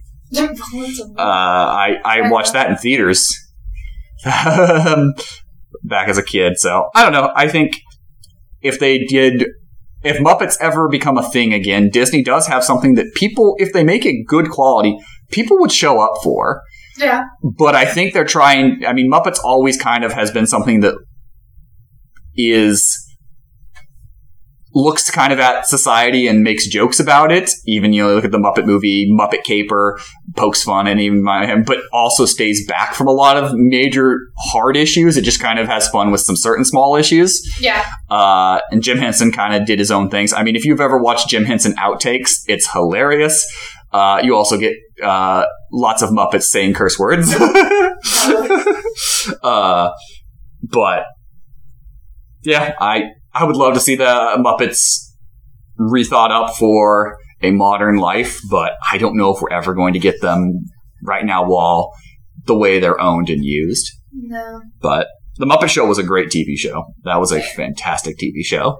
Uh, all I've seen is like gif sets of where Fozzie like uh, suffers from a microaggression, and I'm just like, oh, my poor baby. They they they had you know all the celebrity. It was a late night fun little. Uh, it, was- it was a basically SNL with Muppets and a guest. Like yeah, that's kind of what it's. and it was. It was really fun. And then then there was the Disney Channel Muppet show that was on in like the '90s.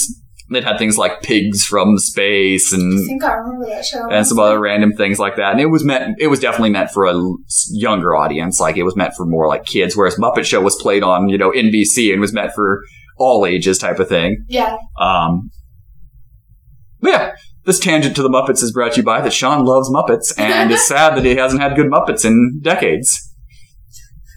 Valid.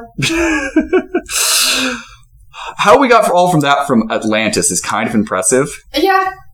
This is what it's just like talking to us sometimes, though. That's what we do. Like, we will go all around the map. Agreed. Uh, but I think we can both agree that Atlantis is a good idea, even if there is some cautious optimism Yeah, in I'm. I'm slightly worried, but I'm excited to see where they go for it. All Um, right, I if- felt like a fan casting because, of course, since it's been announced, people have been fan casting. Oh, of course. Uh, and I sent it to you, and then you were making fun of me for it. But I saw like a fan casting with uh, Brie Larson as Milo, and then Tessa Thompson as her love interest. And you know what? I'd be down to see a lesbian version of Atlantis. Also, I just love Brie Larson, so I, I pretty much watch anything. Marvel's like, or not even Marvel. They're just like, hey, Brie Larson. I'm like, oh, okay. We've got an important, important hashtag that has been created Okay. here, and it's petition Shawn needs good Muppets. Oh, that is an important hashtag. That is an important hashtag now. That So use that in all of your your tweeting like, "Hey, I enjoyed my cheeseburger today." Hashtag Shawn needs good Muppets. I'm gonna get it trending just by Yeah, just Shawn Muppets. needs good Muppets. Um, I think, I think that you know, I don't think they're going to go that bold in Atlantis. No. They're probably going to stick more to the same roles. But I mean, They're still on their like 27th first gay character with Oh, yeah. maybe a dialogue of them being like, "Oh yeah, I've got a wife." yeah, yeah. Um, maybe that they'll talk. They are nowhere near the the cinematic Disney cinematic is nowhere near having actual gay characters up on screen, especially leading gay characters. Um, Disney Channel, like their TV shows, they're closer to it. Um, they have just like side characters being gay right now, and like actually getting like love. Well, interest. you know One thing why. I've noticed though is that they're all male kids, and I'm like, hmm, You know, I mean, I'm telling you why. You know why Disney does it because they have to have some character to be a side character so they can cut it out and send it to Japan or to China. Sorry, yeah, because all of their movies make most of their money over in China, and you cannot have a homosexual character on screen in China. So I get why, but it still pisses me off. I understand. Yeah, I agree. And someone can finally say, "All right, uh, we'll make it and try to make money here and not worry about it, and maybe something smaller eventually." But that is that is the reason. Money is their reason, and you know there is a, a famous book that uh, said that money is the root of all kinds of evil. Uh, maybe people should read that, but I don't know. You know, I don't. uh, if uh, Disney was to take one of the properties they haven't adapted. What would you like to see them make into a live action? Oh god, let me think of Disney movies real quick.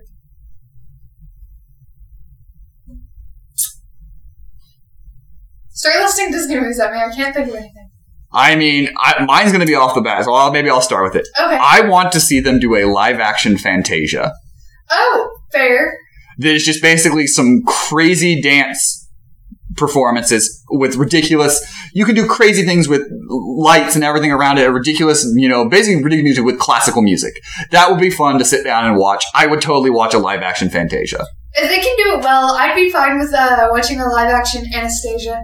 That's not Disney. What? Who is it? I mean, technically now it's Disney, but it was 20th Century Fox. Oh. Yeah. Well, now it's. 20th Century Fox made Anastasia, uh, liked that one. Thumbelina and one other movie, all with the same person making it, and it's all the same. It's like, like Swan Prince or something like that, I think. But yeah, yeah. Anastasia was not a Disney movie. So Disney movies they haven't done yet. Um, they have. Beauty hasn't been done, but I don't know that It everyone has has been because. Maleficent has been made. Well, okay, that's like a different take on it. Okay, fair. But Um, yeah. Yeah, Um, I don't know that I really want to see that on the big uh, live action big screen though. I don't know that I really have it. I loved Sleeping Beauty when I was a kid, but I don't know that I have an interest in seeing it live action because that one's hard to change up, and it would just be pretty much a shot for shot. yeah. And that's why Maleficent's interesting, even though I haven't watched the first one. First Um, one's boring. I don't like the second one was actually decent. Like I like the second one much more than I like I the just first one. watched the second one because you and Eilish were like, "Hey, we're gonna watch this," and I was like, "Okay." Um, but like, yeah, Maleficent's interesting because it is like a it's a different take on it. So like, I'm fine with that live version. But like, if they were to try and do like an actual live action of Sleeping I know that I'd be interested. hmm Uh, I also would vote for them making a live action version of Cinderella 3 because that's where they time travel. Oh, do they really? Oh my god! Okay. Where, why do they time travel in Cinderella? Go watch Cinderella three. Oh, okay. Um, there are rumors they're going to make uh, Return of Jafar. A se- they actually are going to do a sequel to the live action Aladdin, do Return of Jafar. I am in the camp of actually liking Return of Jafar, so I am actually excited for that. okay. Um, You know, I don't think I watched any of the sequels when I was a kid. I feel like I watched uh, I didn't watch a Little lot of them. Mermaid 2, and then I don't think I watched any of the other sequels to any of them. Little Mermaid two is really bad. Like don't even remember. there are only a few of the sequels that are good. I th- I I would say that I like both the Aladdin sequels, although uh, uh, Prince of Thieves is really ge- genuinely good, whereas Return of Jafar is more of a guilty pleasure for me. Uh, Cinderella three, um, Beauty and the Beast, uh, the um, uh, the Christmas special uh, is really good. Tim Curry. Who I've now referenced, I think, three times today. Tim Curry uh, plays a giant villainous organ, Oh, organism like a heart or as like a in, piano? as in, a, yeah. Okay. it's really yeah yeah so i would highly recommend those ones but 95% of them are awful Fair. they're bad they're Um, really bad uh, live action up because Dug is the best disney character ever Okay, Dug is an amazing Disney character. I loved Up when I was a child. uh, uh, Um, i went on a date for up watched oh. it. yes it was a good yes How did your date go? 20 years ago. we both were in tears in the first 10 minutes Oh. anyway That's, that's fair. up She is not that old up is 12 years old it was it- I was like 2000 nine. is it 2008 or 2009 i think I, I was a kid. So, I, I, nine or I was 10. in fourth grade, so I think it's like nine years old at this point. Yeah, I think actually I think it's 2010. So yeah, I think it's almost 10 years. But yeah, up, Shit, up is really good. They haven't touched any of the Pixar's obviously yet for live action, Yeah. which is one of those. Uh, Uh, I might be interested in singing uh, Incredibles live. Not necessarily Incredibles 2, but Incredibles 1, certainly I'd be interested in seeing live. I mean, we've seen it before. It's a superhero movie, so I like superhero movies. that's fair. Uh, part of what part of Incredibles' charm, though, is it's because it's an animated version of things we've seen. You know. fair.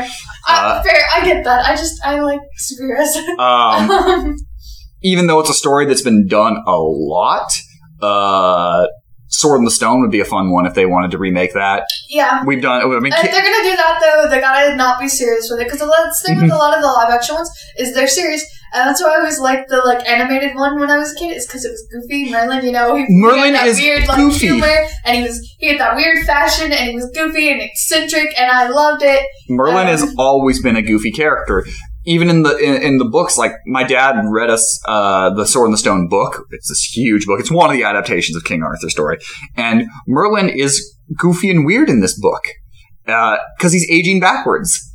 He know, and he also knows the day of his death he, when he turns zero. Basically, like he's Oh, going backwards. He's getting younger, and he's lived for long periods of time. And like, I think a lot of the King Arthur movies have just tried to make Merlin this badass wizard beside them, and Yeah, have not been kind of the goofy side of uh, Arthur uh, and the Sword of the Stone because it's a lot of weird, silly, st- silly tales. Yeah. uh, and I, I would like to see that. Uh, one that I think could very easily be adapted into something that people would probably not flock to, but I think would definitely have a cult following, like it does the Black Cauldron.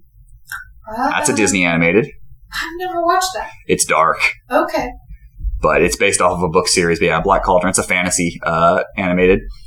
Um, trying to think. I mean, there, there's a lot of random ones that they did animate. I mean, they, who remembers the uh, Mickey Mouse Three Musketeers? oh my god, I Maybe. do remember that.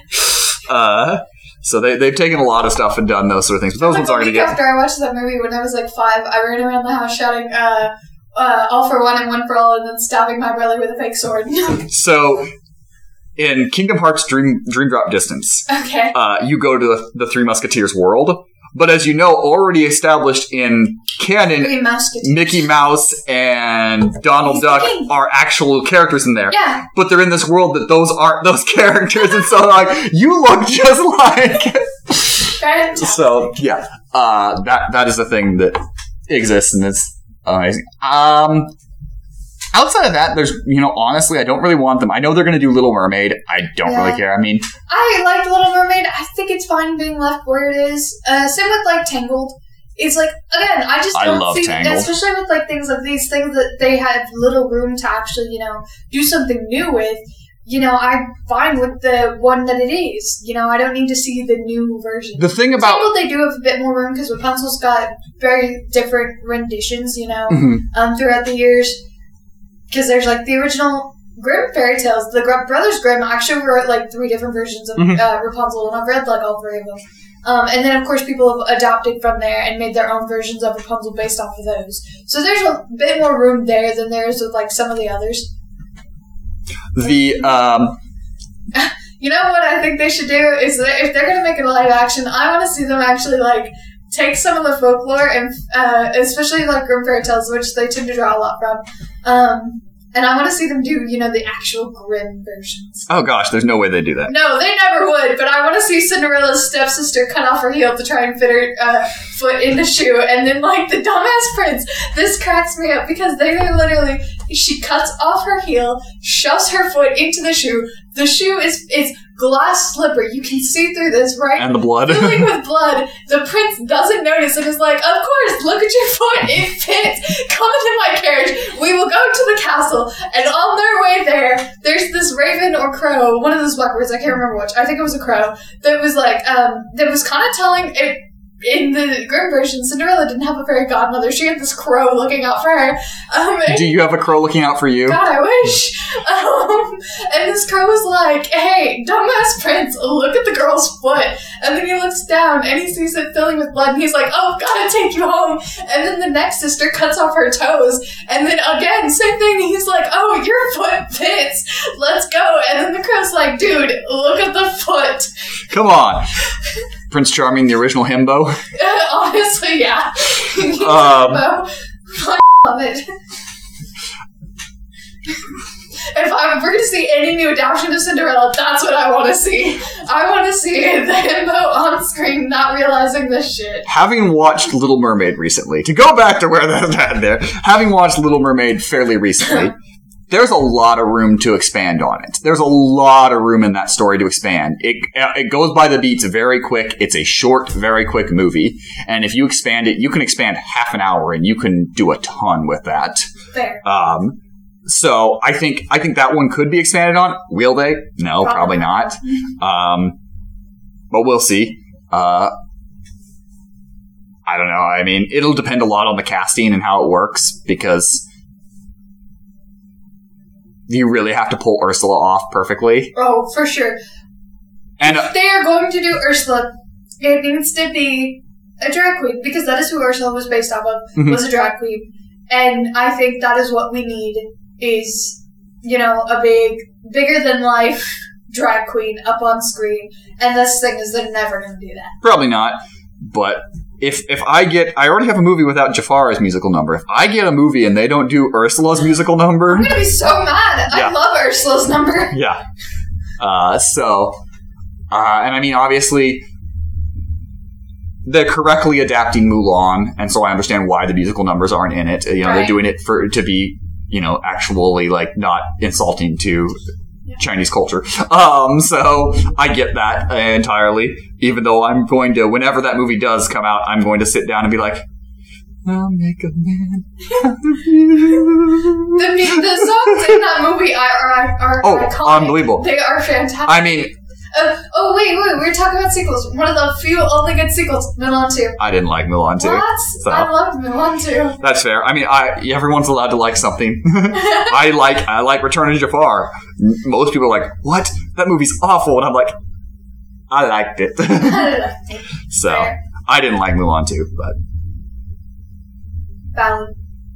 what's a Disney movie that you uh, that lots of people watched that you didn't watch? That I didn't watch? Yeah. Disney animated that like everyone talked about and watched. I've already said like I didn't watch Lion King very often, so Uh, yeah, I didn't watch The Lion King a lot. Um, I just was, it, it bored me kind of when I was a kid. I just wasn't that interested it scared me when I was five. Oh, I had to leave the theater. I was bored. The hyenas were laughing and I didn't like it. Oh, fair. That's, that, that was my favorite part. I love the hyenas. The rest I was like, whatever. Um, Timon and, uh, Timon and Pumbaa. Yeah, I couldn't remember the name for a second. I liked them when I was a kid, and I liked the hyenas, and then the rest of it was just kind of bored by. Um, I was like, take or leave the king and his prince and whatever. Like, you want to be the king? Sure, good for you. Bring me back to the hyenas. Um, So here, here's some sacrilege here for me. okay. Uh, for a lot of people said, I have watched Hercules once in my life. What? I, I don't like Hercules. Okay, when I was a kid, I actually didn't like it because like every summer, um, it was like Disney would play it several times a day, and it would piss me off, and I'd be like, I am tired of this movie. And like it'd be, you know, I lived in Texas, so sometimes it was too hot, and I didn't want to go outside because it'd be like 108 degrees, and I was like, You're like, why aren't they playing Atlantis seven times a day?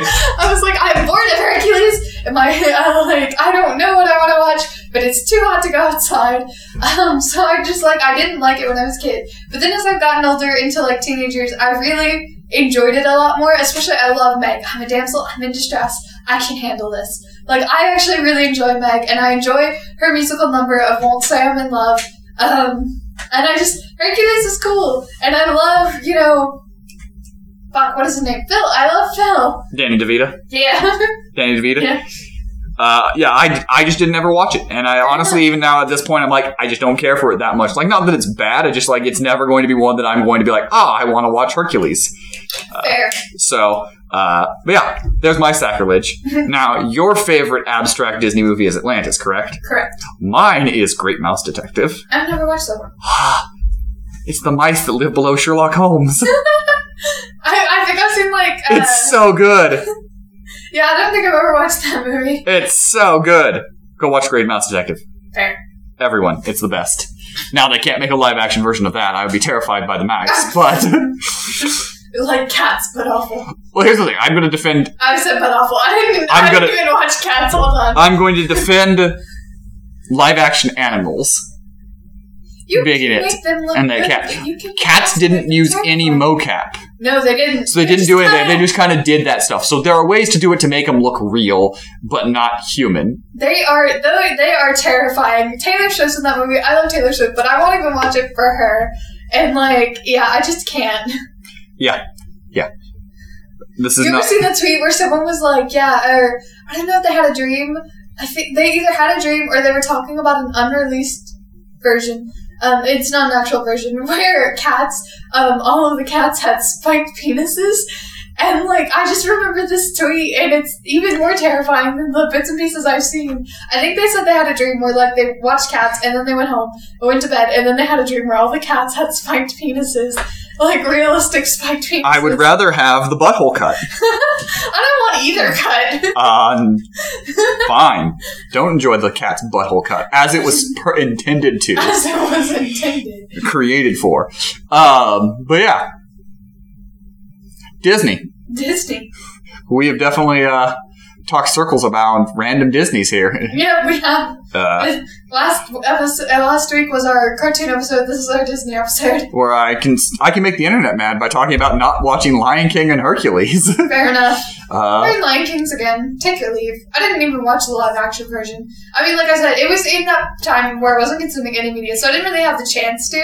But then when I got, uh, when I like was back to doing this, I was like, you know, don't have an interest.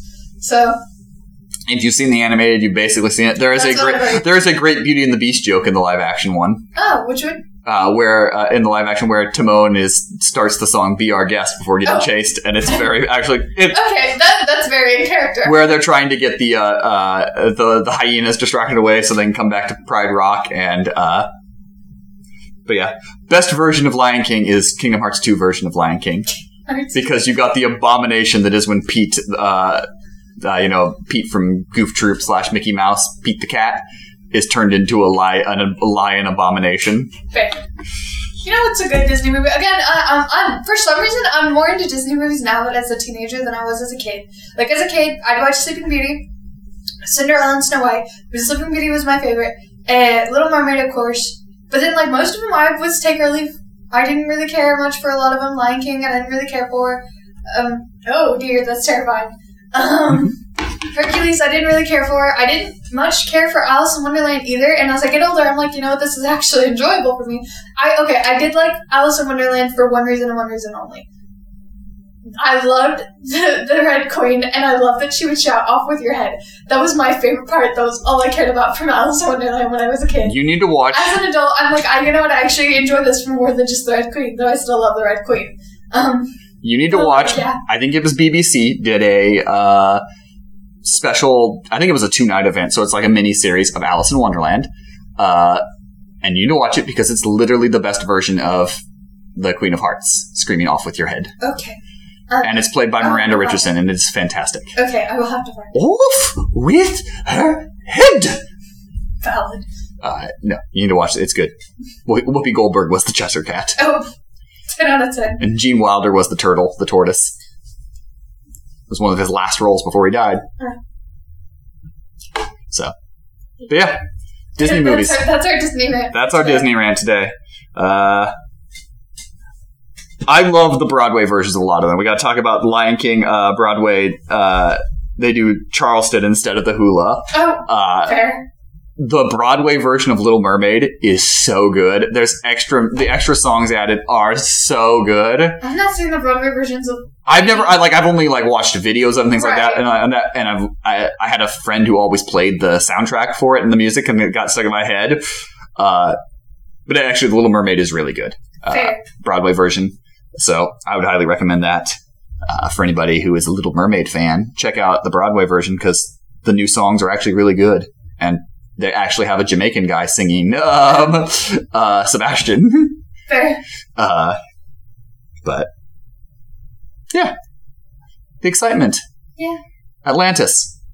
Kristina will either one day rant on a podcast why Atlantis was the travesty uh, that destroyed her childhood, her dreams, her hopes, her lives, and actually murdered her.